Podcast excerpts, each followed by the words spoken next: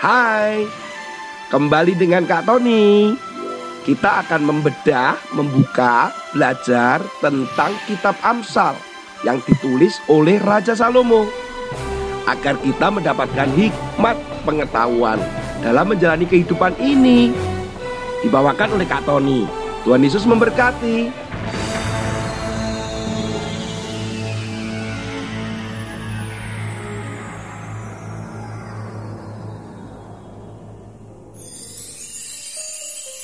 Hannah Tyler, seorang anak berusia lima tahun yang mendirikan sebuah organisasi atau yayasan The Ladybug.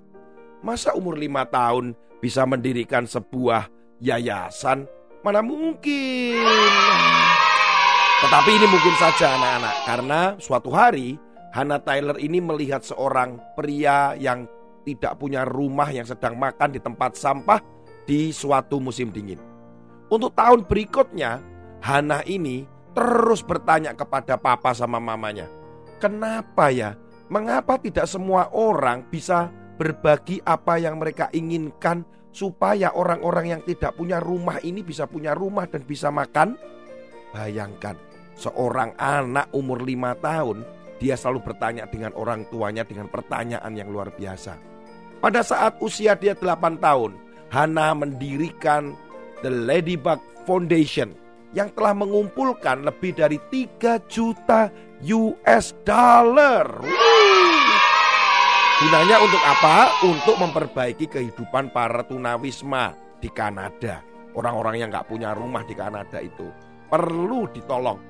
Hana juga merupakan pendiri yayasan amal kedua yang terpisah. Jadi Hana ini mendirikan yang lain lagi gitu. Yaitu yayasan namanya the Ladybug Foundation Education Program Incorporation. Wow! Hana yang baru berusia 8 tahun ini juga di dalam yayasan itu dia menciptakan Make Change. The Ladybug Foundation Education Program sumber dayanya adalah untuk anak-anak berusia 12 tahun dan itu untuk program-program di sekolah. Dengan slogannya Make Change. Membuat perubahan di dunia. Anak-anak, kenapa ya Hana yang berusia lima tahun itu melihat ada orang yang perlu dibantu atau ditolong. Kemudian tiga tahun kemudian dia berani mendirikan sebuah yayasan mengumpulkan uang sebegitu banyaknya Mana mungkin seorang anak bisa melakukan itu? Mungkin saja anak-anak, kalau Tuhan memampukan, kalau engkau memang Tuhan lihat bisa melakukan itu, maka engkau dapat melakukan untuk menolong orang. Jangan pernah tahan mengatakan lebih dulu begini, aku nggak bisa, aku nggak bisa, aku nggak punya. Padahal sebenarnya engkau mampu, engkau bisa, engkau punya. Firman Tuhan katakan di dalam Amsal pasal yang ketiga ayat yang ke-27 sampai 28. Janganlah menahan kebaikan daripada orang-orang yang berhak menerimanya, padahal engkau mampu melakukannya. Jangan engkau berkata kepada sesamamu, "Pergilah dan kembalilah, besok akan kuberi." Sedangkan yang diminta. Firman Tuhan katakan bahwa jangan menahan kebaikan. Hana ini tidak bisa menahan kebaikannya sehingga dia berani mengumpulkan uang banyak dan mendirikan yayasan. Dan dia mampu. Dia punya hati. Anak usia yang masih 8 tahun bisa mengumpulkan uang yang kalau dirupiahkan itu sekitar ya sekitar 5-6 miliar begitu rupiah.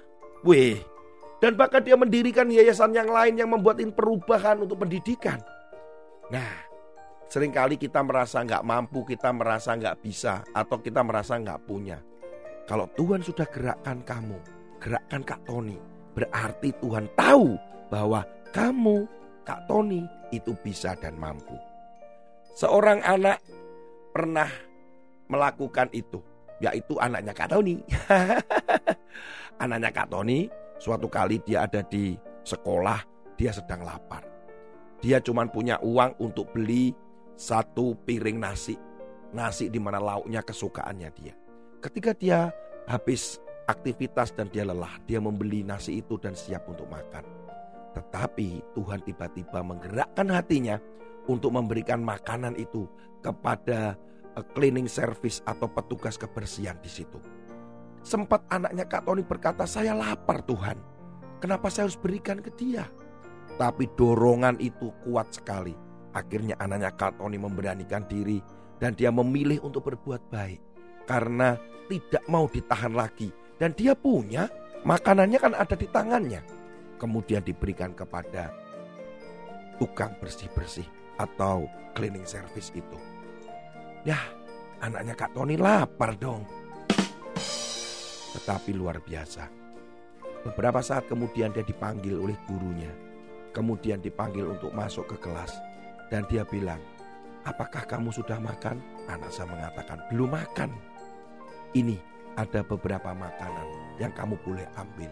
Silahkan, ini ada makanan-makanan yang tidak dimakan oleh tamu-tamu dan undangan karena mereka habis acara.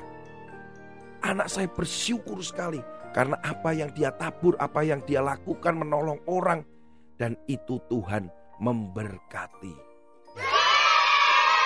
Anak-anak ingat satu hukum di dalam kekristenan kita atau di dalam Yesus itu. Apa yang engkau tabur, itu akan kau tuai. Ketika engkau belajar untuk menolong dan menabur buat orang lain, engkau akan menuainya. Tuhan akan membalas segala kebaikan itu. Belajarlah berani untuk menolong orang lain. Jangan ditahan, padahal itu kan ada padamu. Di dalam kisah yang lain, Kak Tony akan mengatakan, kalau saya nggak punya apa-apa, saya nggak punya uang, saya nggak punya waktu, saya nggak punya tenaga. Ada satu hal, kalian punya Yesus. Kalian bisa mendoakan orang, kalian bisa berdoa buat orang lain, buat kesembuhan orang lain, buat penghiburan orang lain, buat teman-temanmu. Waktu Petrus dan Yohanes mau masuk ke bait Allah.